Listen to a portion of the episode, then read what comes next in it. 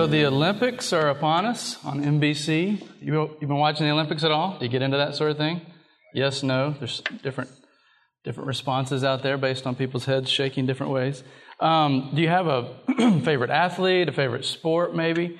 Um, I know for me, uh, many moons ago, I ran the 400 in high school, so I, I, tend to watch like how that just seconds every year. They're knocking time off that, and I just can't imagine running that any faster. And um, I've been watching swimming because that's kind of exciting. Um, but there may be one name that, that you remember. I know this is a video that's been passed around on Facebook lately. A guy named Derek Redmond. Does that name sound familiar? Um, so Derek Redmond, back in 1992, uh, he was set to run the 400 in the Barcelona Olympics, and he had actually just placed um, first in his heat. So he had ran fast enough to be first in his heat, and he's moving into the semifinals of the 400. And about halfway through the race, about 200 meters in, he, he pulls up, he tears his hamstring. And the camera keeps following all the runners as he obviously falls way behind. You can see the grimace of pain on his, on his face, and he, he stumbles and kind of falls to the ground. But then the camera comes back, and what you see if you watch the video is that he's determined he's going to finish the race even though he, he can't even hardly walk because he's just got so much pain going on in his leg, and there's probably all these other things, emotions going through his mind. And, and what happens is off screen, his dad runs in, either from the crowd or from, from somewhere, and there's people trying to stop him. These days, you'd probably get shot by security, but in 92, it was still, I guess, okay. And, but there are people trying to stop him, and he's shrugging them off, and he runs over to his son, and the dad and the son together finish the race. And it's this emotional moment, especially if you just Google the, the YouTube video, it's hard not to get emotional about what you see. And, and I, I even wonder, like, what's the emotion there? Is it this, this athlete, he's in the Olympics, he's, he's at the height of what he, what he wants to accomplish, his dream of being in the Olympics, and yet it, he's, he's now failed. He can't finish the race um, by getting a medal, so he's going to finish it anyway. Um, is it that emotion, or, or, or, I even wonder, is it, is it the fact that his dad, there's something going on there where his dad from the stand saw that he's, he's helpless. His son is helpless to finish the race on his own.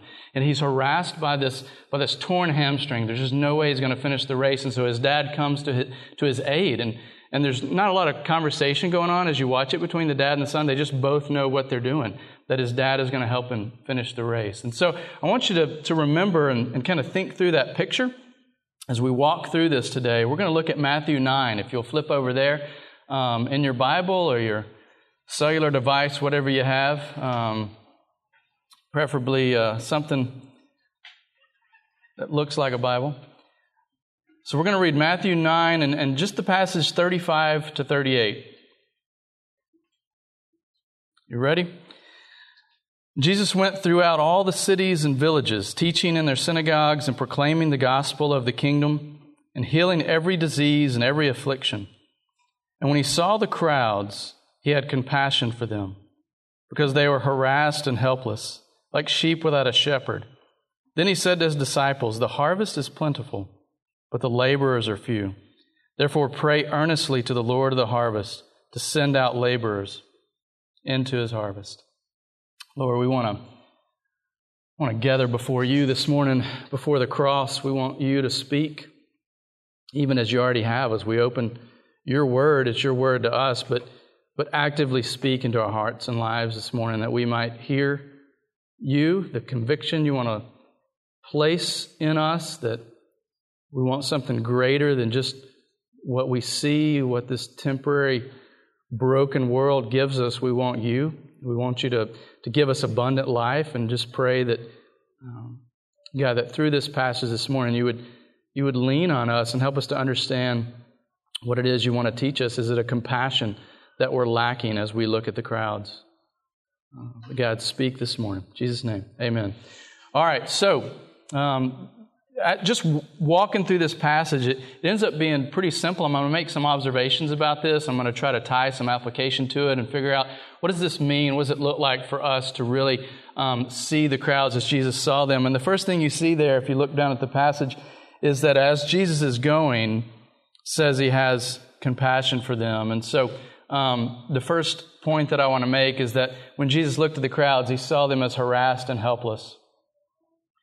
And I, I just wonder, and I'm going to wonder this all morning out loud, um, is that my response when, um, when I see people and they're hustling and bustling and they're in my way? Do I see them as harassed and helpless? Um, and then what does it cause me to do? So here's a couple of things it causes Christ to do. He, you don't even have to go outside of this passage, and, and we'll just kind of blitz through this, but um, just stay within Matthew 9 and look at, um, we'll just kind of glance down through here, let your eyes follow along. Uh, in verse 2, there's this uh, paralytic that gets brought to Jesus by these friends. And so what's Jesus do? Well, he does the obvious thing. He says, Son, your sins are forgiven. Now, can you imagine? That's kind of amazing because, first of all, for the people that brought the paralytic, they would be like, That's not really what we wanted. We wanted him to walk. And to the Pharisees who are standing around, all the religious people, they're going crazy in their minds because Jesus can't do that. You can't forgive this man's sins, right? Only God can do that. So then Jesus, knowing everybody's hearts, he goes, okay, well, how about stand up, take your mat, and walk? And so he does that. So Jesus has compassion on this paralytic, not only to heal his body, but to forgive his sins. And then look down at uh, around verse 22 there. Um, here we have this man comes and tells Jesus his daughter has died and wants Jesus to come. And so Jesus is on his way, and, and there's the picture of kind of this, it's a street, just kind of everybody's around Jesus. It's a, it's a crowded situation, and, and Jesus is on his way somewhere. He's going to go, he's going to heal this, this little girl, or at least he's going to show up and, and, and relief, the comfort maybe for, for those that are, that are hurt. And there's this lady that so rudely grabs the cloak of Jesus, right? And right in the middle of all this, um, she, reaches out and she grabs Jesus. I don't know if you've ever been grabbed in a crowd, but to me, I feel like there's a sense of, man, that would be annoying. I'm trying to get through this crowd, but Jesus doesn't feel that way. He turns to her, and here's what Jesus knows. He knows for 12 years, this lady has had this embarrassing uh, discharge of blood. She's, she's been unclean for 12 years. And so Jesus doesn't look at her as somebody in the crowd that's just trying to get something out of him or trying to stop him from getting to where he wants to go. Instead, he has compassion on her. And he looks down at her and he, and, he, and he allows her to be healed, but also he even speaks to her. He points her out in the crowd. Then he, to top it off, he ends up getting to um, the little girl's house. He goes inside and um, he, he tells her to stand up. She's dead. She's laying there. She's been dead. And, and yet he, he, ri- he raises her from the dead. And here's what he does he does it in the context of people outside the house laughing at him. Laughing at him because he walked in and, and, and, they, and he said, Hey, she's just asleep. I'm going to go wake her up. And they're just, they're just laughing. They're making fun of Jesus. And, and he walks through the crowd there and heals this little girl, raises her from the dead. If you, if you keep looking uh, down at verse 33, just look at one more. There's this man who's demon possessed, and the result of that is that he's mute, all right? He can't speak. And so um, Jesus heals him as well. And when he does this, it's Jesus pushing back the darkness and the, the evil. It's, it's Jesus recognizing that there's demons and there's spiritual forces, um, but yet they don't have a hold on Jesus. There's no, they don't bind Jesus. He, he, he's not outside of, of their control. And so what he does is he allows this man to speak, maybe for the first time, to proclaim the gospel, to proclaim the good news. He, he takes um, this man's mouth and he opens it up. And so we know that Jesus has compassion on the crowds, and, it, and it, the way he interacts with them, it calls us to take notice. And, and here's the reason it calls us to take notice because when Matthew is, is recounting this, Matthew's coming back in and he's writing it through the power of the Holy Spirit.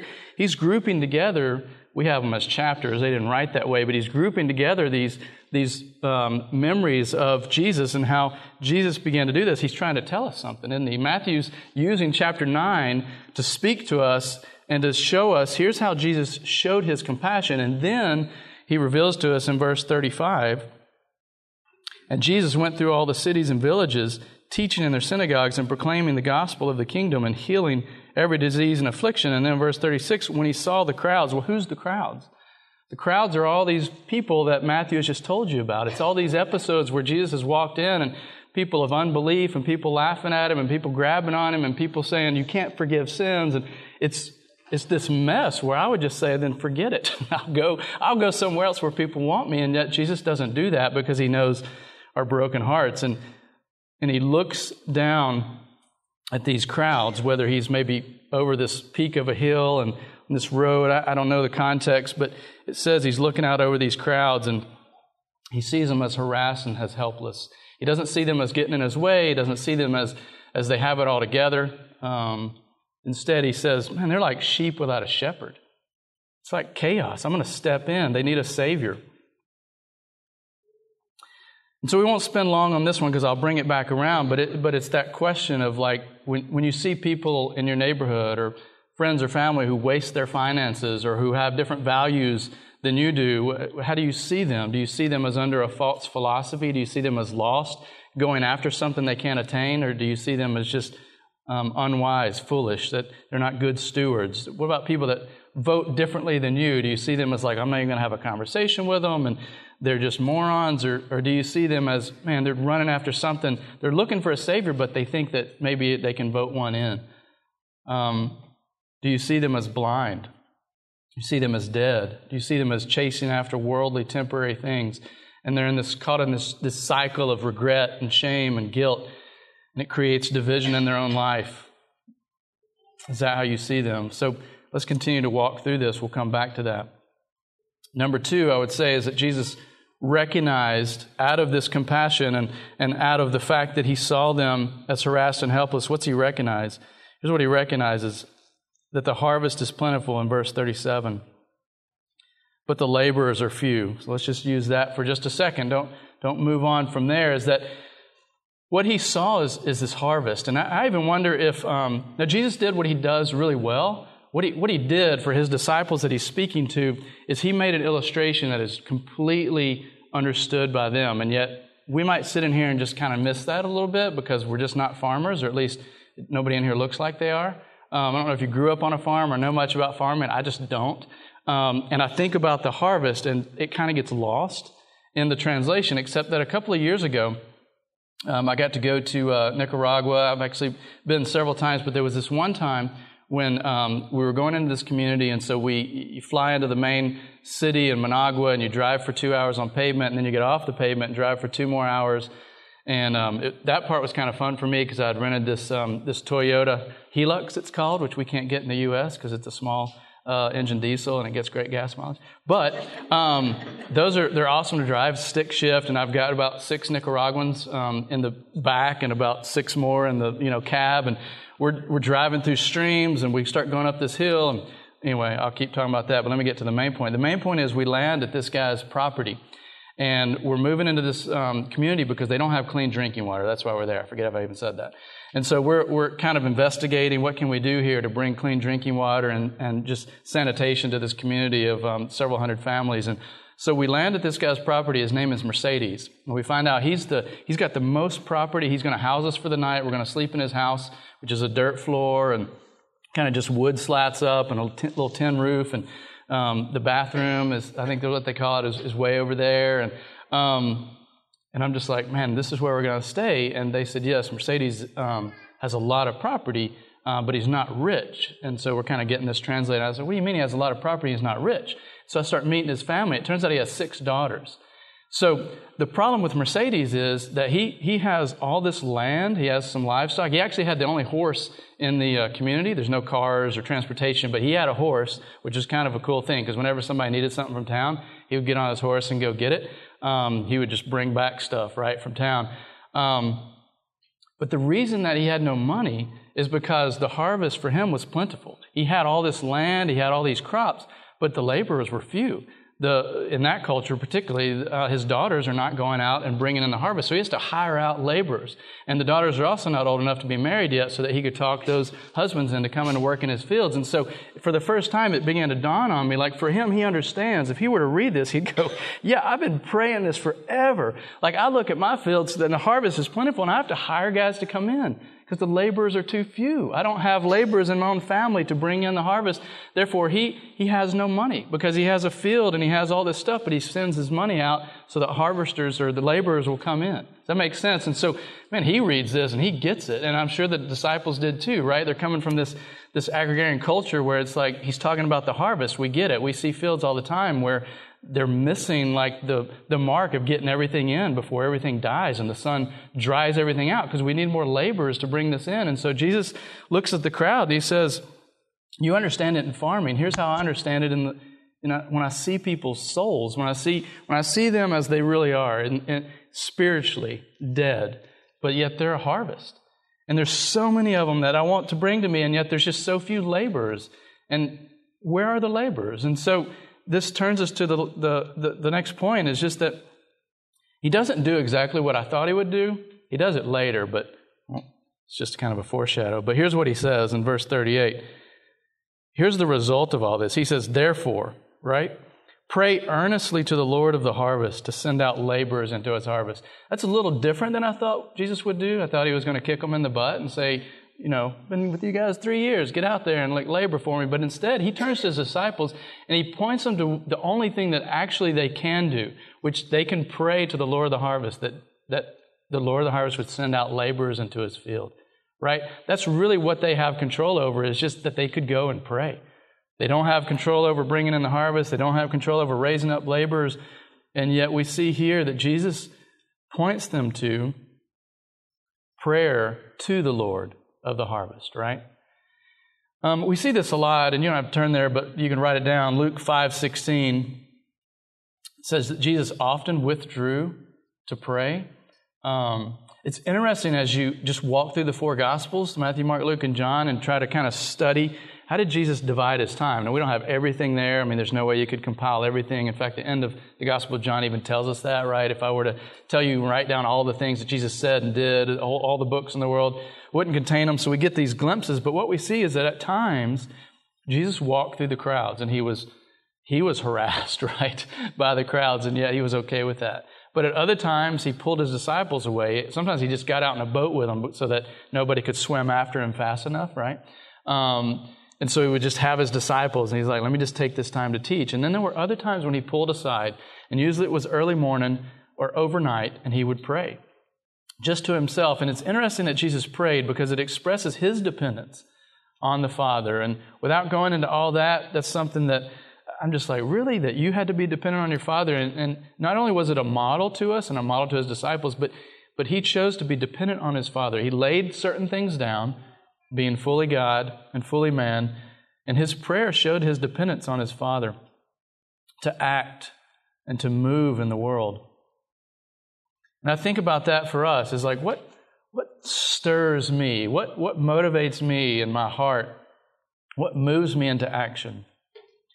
Um, Jesus sees that the solution is that you walk through this.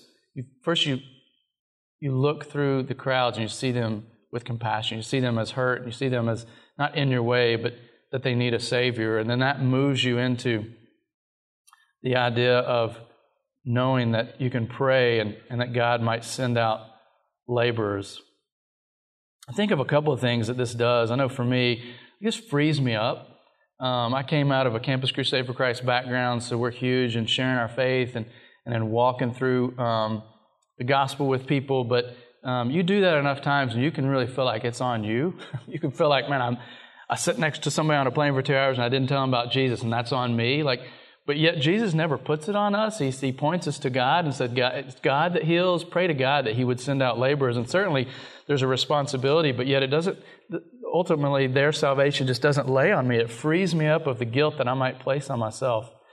Um, it also frees me up of, of arrogance, self righteousness frees me up of being worrying about failure, right? Of what if I say something wrong or what if what if I miscommunicate something here? I mean, it just it frees me up greatly.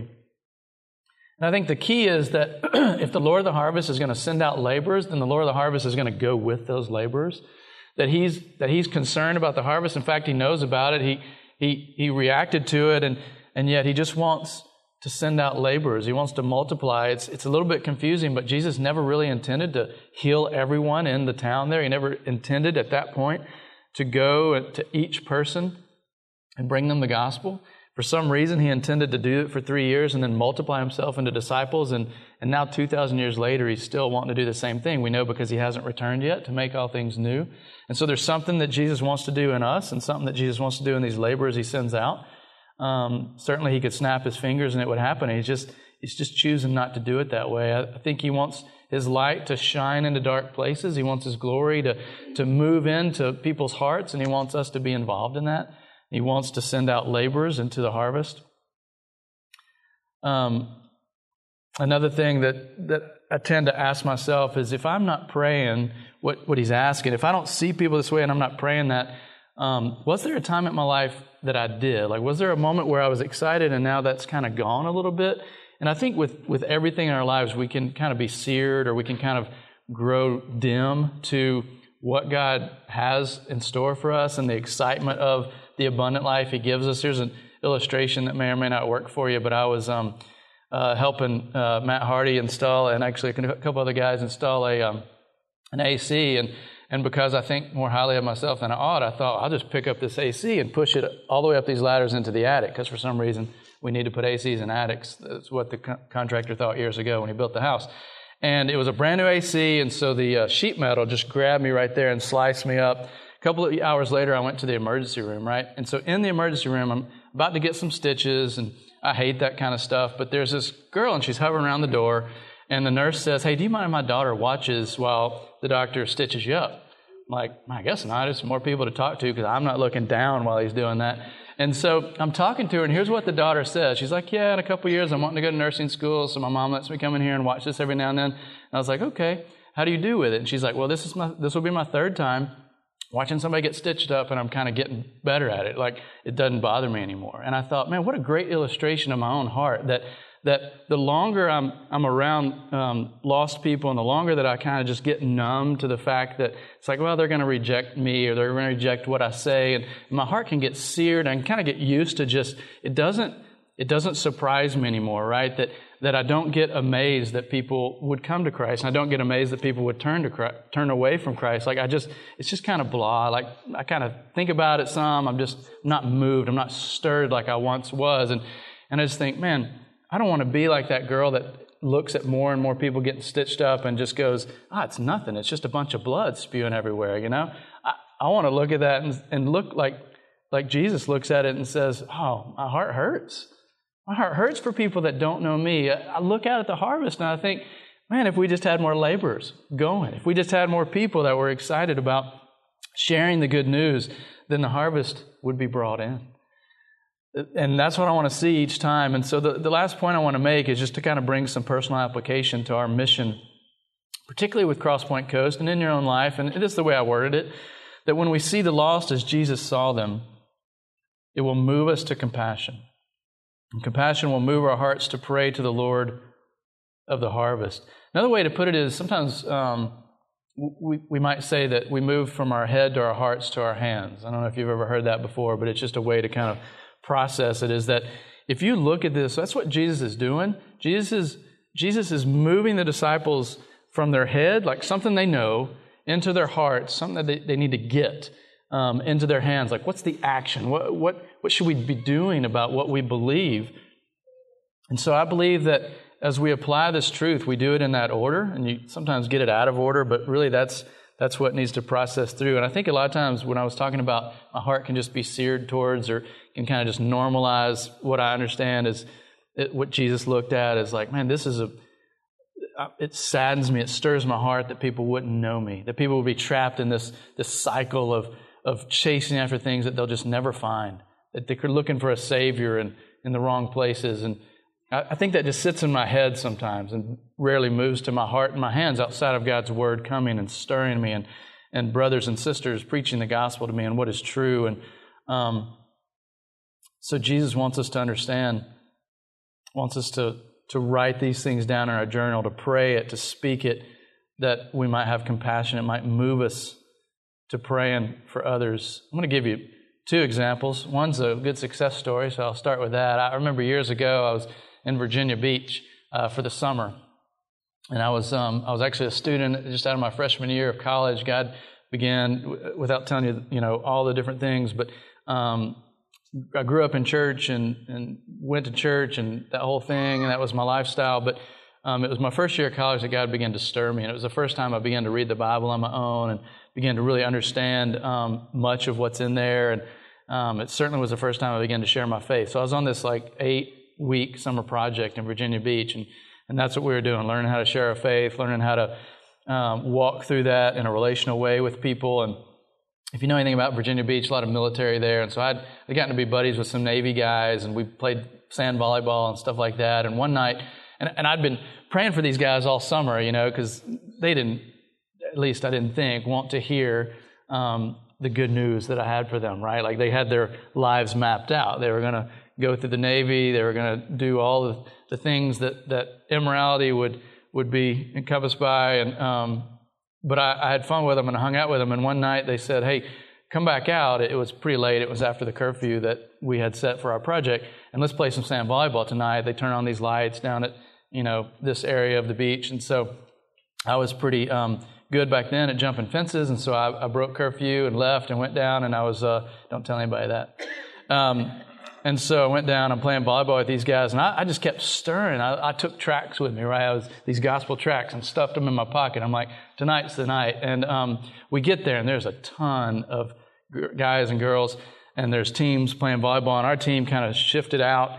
Um, and so we're sitting there right next to all this action going on late at night, and I was just like, there was this one guy that I'd kind of developed a relationship with. I was like, hey, any way I can just walk through something with you and get your opinion on this? It turns out that um, that it stirs his heart to we the conversation continues to move into um, where we're our team is supposed to be back on the court. And he's like no no no guys go ahead go ahead. And i'm like okay we're going to sit right here. And, and everybody's watching. It's so obvious what we're doing you know and i'm worrying if is this guy embarrassed by this? And i think christ came into his life that night and he began to hear the gospel. And it was just an amazing time as as we walked through that. He began to come to church with us the next few weeks while we were there. And um, there's, there's more to that story, but I ran back just to- solely, I was totally excited about what had happened because I'd been praying for this guy, thinking it, there was no way I could share with him because me and him saw the world differently, and he had all this peer pressure in his life to, what are you doing sitting next to that guy? Um, and I believe that the Lord of the harvest sent out a laborer that night and, and, and used me and, and brought in some harvest. Um, so that's a success story. Now, are all stories I could tell like that. So, so fast forward to this past Friday, years later, two days ago. Um, I don't know if you know, but I, um, I bought a, a, uh, pool business recently, and so I'm out cleaning and servicing pools as a as a side income job, and um, while we plant this church, and so I'm I, I, like to think of myself as probably the only master's level educated uh, pool guy in Brevard County. So I feel like I got a lot you know to offer, which is nice. Um, but there's this one pool I go to, and um, they always complain. And I, I literally go there praying and hoping that they're just not there. But she was Friday, and as soon as I walked up, she just yelled, The pool is not clean. And um, she has an accent. And um, she's out there, you know, smoking her cigarette and making business calls on the speakerphone. And she says something like this to me every week. And um, I'll be honest with you, there's, I was preparing this sermon this week, but yet I was sitting there kind of like, I could strangle you right now or just walk because the money you're giving me is just not worth it. Um, and I had to figure out does the gospel bear anything on this circumstance right now? Like, does, how do I see her? And I'll tell you how I see her. You ready for it? Because I'll just go ahead and be honest since um, I should be. I see her as it's a couple living in a 4,500 square foot home with a, you know, a huge yard and this pool that has rock waterfalls and these big trees that I have to walk around and clean within their two story, you know, screened in uh, pool. I, um, I look at her making these business calls, and my guess is she hires out people who are at the lowest, you know, who bid the lowest, and then she treats them like somebody that would bid the highest. She just kind of whips them, you know, until they until they work hard enough for. Her. I know for a fact that each week I, I spend twice as long there as I should. In other words, I'm not really making that much money on it because I'm just spending too much time there. And I know for a fact that two weeks ago she said this. And so I said, Hey, could you just stay with me after I clean this and just show me what it is I missed? And she walked inside anyway, and I knocked on the door, and she wouldn't come back out. And that happened two weeks ago. And, and I know all this stuff is going on, and yet um, that's how I see her, right? And, and I so want to. I was reading this, and it's like, I want that to be true. I want to see her and her husband um, as harassed and helpless, like sheep without a shepherd if they are lost, I want to see them as lost. I want to see them as, yeah, they got all this stuff, but it's just not pleasing to them. They're so dissatisfied, and it comes out in even how they would talk and treat somebody that they rarely know. It's not a, hey, good morning, I want to show you something. It's a, I'm walking up and she's just screaming, the pool's not clean. And I'm like, yeah, no, I just got here, you know. And, um, and, and it's just a, it's a burden to, to feel that way. And I can tell you, it, it didn't happen Friday didn't share the gospel with her, and I didn't even do it indirectly with my mouth. and I certainly didn't do it in my heart because I was just complaining in my heart, like, Lord, man, I'm dripping sweat. it's 95 degrees at 8 a.m. in the morning, and I just want to get out of here and get to the next pool, or to somebody that appreciates what I'm doing.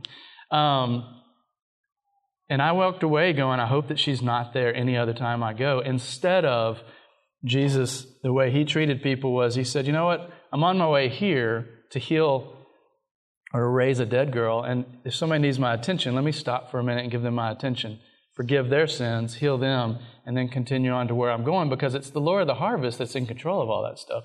The harvest is plentiful, but I'm in no rush to get anywhere because I can be in the now and I can, I can be right here and, and, and I can have my identity as the child of the king.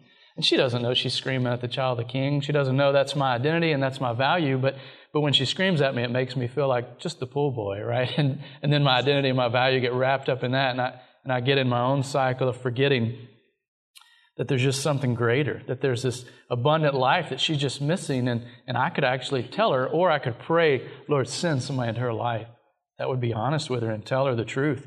Not because of the way that she would treat me better, but just because I can see it in how they live. That they're chasing after something that will end badly for them. There'll be no satisfaction. There's, there's, there's nothing in the world that's going to give them hope and joy and peace and patience. And yet, I'm struggling with my own humanity, my own comfort, my own selfishness in that moment because I just want to leave. I just want to get out of there. Can you relate to that at all? Maybe I'm just probably the only one that does that. But, um, you know, I think, how, how do I turn this and move this even towards our congregation? Like, I don't think anybody here is going to clean this lady's pool. Um, so, so what does this mean for you? What, is the harvest? Um, so I wrote down a few things that'll probably make you either feel uncomfortable or just mad. But you know, I thought, what if when you come in on a Sunday here here to this congregation, what if you look for new people that you've never met and sat next to them? Instead of looking for the open area that nobody's in, and you could sit there, right? Um, I know it's pretty easy to do. It's like, where's the open chairs so we don't have to sit next to anybody and rub shoulders. But what if your intentionality was, man, maybe there's somebody here harassed and helpless. Maybe there's somebody here that, that's like sheep without a shepherd. They're, they're living this lifestyle and nobody's going to know it because they're just going to come in here and then they're going to leave. And you're not going to talk to them probably ever again. But there could be a moment to where God wants to place you in um, an uncomfortable setting. In other words, sit next to somebody you don't know and say, hey, how you doing? And, you know, begin a conversation. Maybe you go to lunch with them afterwards. Maybe you call them during the week. Maybe invite them to community group. But that's too uncomfortable. I know that.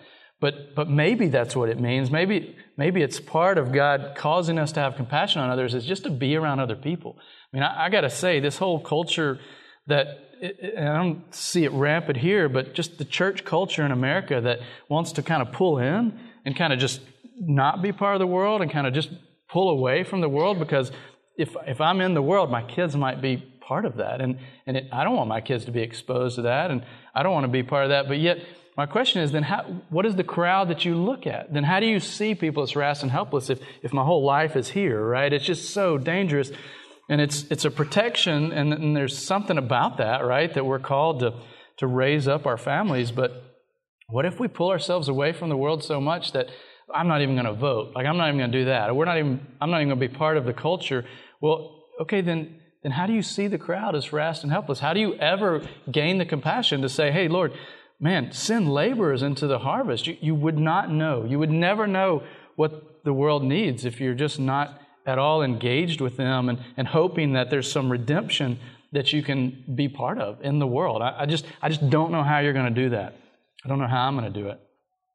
What if your prayer time was, was much more for God's heart than your own needs? You ever, you ever do that? You ever kind of get into prayer time and maybe you probably have good intentions and then either something happens or something catches your attention, so then you just start start praying, and I hope that today goes well, and start kind of just thinking through your to-do list. I've ended so many times of prayer in forgetting that I was praying and like going to the computer and typing an email because I'd remembered when I was praying, it's like, oh, all this stuff I had to do. Like prayer drove me to go type an email instead of driving me to my knees and saying, Lord, here's what I want prayer to do this morning. I want prayer to make me ask you to send out laborers in the harvest. And yet my prayer life just doesn't look that way because my heart just is not engaged. It's just not, it just doesn't have compassion for the people it needs to. It's not like Jesus. And there's a conviction there that, that again, can just sit right here. You can leave today and it can all sit here. And, and it can happen each week and each, and each day. It, it certainly does in mine. Uh, my hope is that there's something better, that there's something better that will drive it down to your heart and drive it out to your hands, that there's, that there's just there's something more compelling than what's on your to-do list today. There's something more compelling than um, the burdens and the weights that you bring in. Um, that you look at others and say, I've got my own burdens. I've got my own weight in my life. I, I don't know how I'm going to accomplish this, this, and this. And yet there's something more that pushes you to say, you know what? I don't care about that stuff. I'm going to step into people's lives. I'm going to find out what is, what is it, what are their burdens? What are the ways that I can have compassion on them? I just want to know, not because I can even do anything about it, but I just want to know to stir my own heart so that, so that I can pray that the Lord of the harvest might send out laborers what is it that the cross does in your life to make your heart tender? How might the gospel help us understand in a way that, that doesn't default into work salvation, right? To, like, the, like we don't hear the gospel and go, okay, I'm supposed to go do this, this, and this, and that way I'll be able to just get the preacher off my back because he keeps saying I should go do this, this, and this, right? What I want us to do today is just, is just simply look at this text together, right? That, that it's Jesus who was teaching. It's Jesus who was going through the villages and the synagogues. It's Jesus proclaiming the gospel. It's Jesus healing every disease and every affliction. I'm not going to be Jesus. I'm not even going to play his role. But, but does, that, does that compel me at all to say, oh, Jesus, you're the one that came to me and you, you healed me. Like you saw me as harassed and helpless. I didn't have it all together either. And so when I see other people as harassed and helpless, I need to see myself first. like I need to, to see that I'm not the disciple walking with Jesus. I'm not Jesus. I'm the, I'm the guy that's harassed and helpless. I'm like a sheep without a shepherd first. And Jesus, that amazes me that you would come to me and you would change my life and you would save me and you would, you would allow me to come before the cross in confidence that I'm a child of the King now, that you've given me new life, and that through that, it's, it's man, now I can live in a generous way. It's, through, it's now I can, I can have gratitude in my own life. And, and so then when somebody comes to me and says, the pool is not clean, I can say, man, I'll clean your pool. But I want to love you while I do it. you know, I don't want to hate you. And so we just came off this sermon series of the fruit of the Spirit, and we learned that our, all of our actions either come out of the flesh or come out of the Spirit. And one of the main things that we talked about each week for what was that, nine weeks? I don't remember how many weeks it was, more than two, um, was that you know, there's a difference between me going, okay, I want to love, I want to love, I want to have joy, I want to have joy, I want to have patience.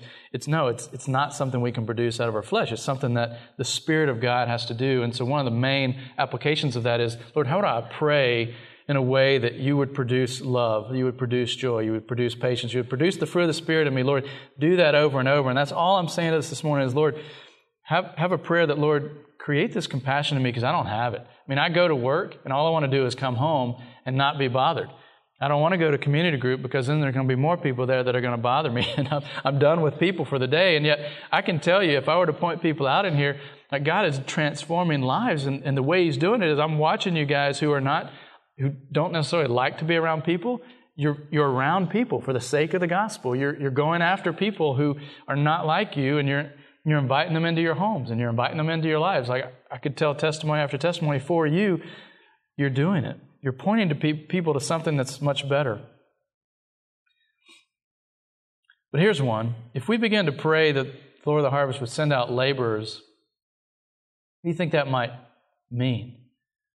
What if our kids are those laborers? In working with um, college students for most of my life, my biggest opponent, you know who it was to sending out laborers? Parents. I, I would want to take kids to Slovakia with me for the summer or somewhere else, and it was their parents that said, hey, no, no, they need to be home this summer. You know, the grandmother's not feeling good. We just, you know, they need to be around. And it was, they always had an excuse for why their kids couldn't go be the laborers in the, in the harvest. And they're Christian parents. and I was like, I got four boys. Am I going to feel that way when I'm at that age where they could go out? Because right now I don't. I'm, I want to pray like, Lord, yeah, let my, let my boys grow up to know you and be laborers in the harvest. Let them go die for the gospel if that's what you call them to. But I wonder if in 10 years, ask me again then, like when they're actually able to go, because right now that's not realistic, like how will I feel? Will I let them go? And so, would we let our own kids go? Would we let ourselves go? Who, who's going to go? Who are these laborers going to be? Are we just going to pray like ambiguously that God might send people out? Or are we going to know the names? Are we maybe going to be those people? Like, will God send out church planters from this congregation to go and plant in places that won't make sense to plant? Will He send out community group leaders where we need community group leaders to launch a community group and reach their their their neighborhood and be on mission? I mean, what will God do as we begin to pray that? And I guarantee you that's one of the reasons we, I don't pray it. It's uh, a guy told me a long time ago, I don't pray for humility because then, you know, God might make me humble and I don't want to go through that, right? And so there's certain things you just don't pray because you don't want, you actually don't want that to happen. And yet Jesus is like, there's something bigger going on here. It's, it's bigger than your own comfort. It's bigger than your own life of, of just living it how you've designed it and called it out to be. Like, this is how my life's going to be. I might totally change your direction. I might totally change your life. I might send you out. I might ask you to give money to send somebody else out. I might ask you to get on your knees with me and look at the harvest and say, man, how will it ever be brought in? It's too few of the laborers. I've got all daughters and no sons, right? Like that guy. Like, who's going to bring in this harvest? Not many are willing to go. Not many are willing to suffer. Not many are willing to lay down their lives and labor all day long. That's the assumption. When there's not many laborers in the harvest, that's the assumption, right? Um, it's, it's not directly there, but I guarantee you Jesus had it on his mind when he's speaking it. And in fact, verse, or, well, it's verse 1 in chapter 10, we see that God, or Jesus then sends out the disciples two by two. So he kind of was getting them ready for that. You know, that's coming. Um, in fact, let's just do it. Let's go extra innings here. Look at uh, chapter 10. This is, uh, this is something that is a great pep talk. Look at verse 16 in chapter 10. Are you with me? Behold, I am sending you out as sheep in the midst of wolves. Okay, so already it's kind of like, oh, just, you know, you're swinging for the fence there. Like, you're really getting me going. Sending me out as sheep among the wolves. I'm done at that point. And so here Jesus says, So be wise as serpents and innocent as doves. Beware of men, for they will deliver you over to courts and flog you in the synagogues, and you will be dragged before governors and kings for my sake, to bear witness before them and the Gentiles. When they deliver you over, do not be anxious how you should speak or what you should say, for what you are to say will be given to you in that hour. And then it goes on and on. But I just look at that and I'm like, no wonder there's too few laborers. You're not even selling a good product here. Like, we're going out as sheep among wolves. That's something you tell people when they get back, like, oh, yeah, I meant to tell you, there's going to be wolves. Uh, you got no claws, no teeth. You're just kind of a fat little fluffy guy. I mean, that's, don't do that. So, what does that mean? In Brevard County, let's shrink it down. Like the whole world, that's too big. What does it mean that we would pray that laborers would go out in Brevard County? I mean, it's, it's not fun to think about going to your employees and telling them that you love Jesus. That's not fun, right? It's not fun to pray for the people that you hate at work because of the way they treat you, their lifestyle. Like you can't even imagine it's like the gross things they do at home. Like it's not fun to pray for them, is it? And yet Jesus says, man, those are the lost people. Those are the people that are harassed and helpless, and those are the people I have compassion on. And I'm praying for them. I'm going after them. I'm changing their hearts. Come with me. Pray that the Lord of the harvest would do this, would leverage our time, talent, and treasure and send out laborers, right? That God would, would so stir us that we would, we would take our resources and say, I was going to use it to buy all this stuff, but I'm going to use it for the harvest. We'd take all of our time, and I was going to use my time this way, but I'm just going to give it to a laborer going into the harvest. It would, would even take us, right? And send us out. Um, over the next few weeks, and particularly next week, we'll have our what we call Vision Sunday uh, every year. But um, Jeremiah will preach in the morning, and then Sunday night next week, we're going to have a um, invite all partners to um, to a time together. And even if you're not a partner, you're welcome to come. But we're just going to talk through in about an hour, hour and a half. Talk through what what do we feel like God's calling us to? What's the budget? You know, what's the what's the manpower? What's it look like over this course of this next year? We're just going to talk through that next week. And so part of my um, approach this morning is to, to kind of get us ready to be thinking through what does it look like to plant the gospel in Brevard County? Does it just mean this right here? Is this what it looks like? So we've kind of checked it off and it looks good? Or does it mean we're a church that plants other churches? And planting other churches is difficult too because means we've developed something really well, and now we're going to send people out, and it's probably the best and brightest, and like that's not good. Like that impacts us. And so, what does that mean to have the heart of God that says, no, no, no, we don't hold up, we don't get together and just all enjoy each other's presence, although that's a great thing. We we're constantly in sacrifice of sending people, constantly praying that the Lord would send out laborers, and yet if you pray that, man, He might call you, and He might call your child, and He might call the guy that you like the girl that you like in community group that you want to sit next to is like, man, they're going to go to another community group and launch another one. That's no fun for me. Who am I going to talk to now, right? I mean, it just sounds so light and sacrifice, and yet I know these are the things that our hearts struggle with. Let me pray for us right now, and just and just pray that that Jesus would make Himself better to us than all those things that get in the way. That, that Jesus would reveal Himself and how good He is in the things that we tend to struggle in. Lord, I just want to close this morning and asking you to remind us how, how good is our salvation? What did you save us from? Where could we be right now without you? What does the cross mean? What, is it, what does it bear on us? What, does, it, does it bring any sacrifice, any, any action to bear on our lives? Lord, reveal that to us this morning and show us and remind us through your word. I don't know where else we'd go besides your word. Remind us of how you walk through these villages and communities being God, not needing to be there and suffer as a physical man, but exhausting himself to heal, to teach, and to proclaim, and to die on a cross. Too much has been given, there's a cost that's been paid. There's too much that's been given for us to just sit and not be moved and to compassion for people who don't know you. To somehow sit in our living rooms and to think once a week, if we just go to church, then we're somehow fulfilling this abundant life. And God, it's just, it's too minor. Stir our hearts to think that there's, there's more than, than that. There's, there's people who need to come to know you. There's, there's the elect out there that you're going to wake up you want to use us to do that. And God, begin to do that in our hearts this morning. Begin to do that through uh, our, our Crosspoint community here. Raise up laborers out of our congregation that would go and cause us to pray for more.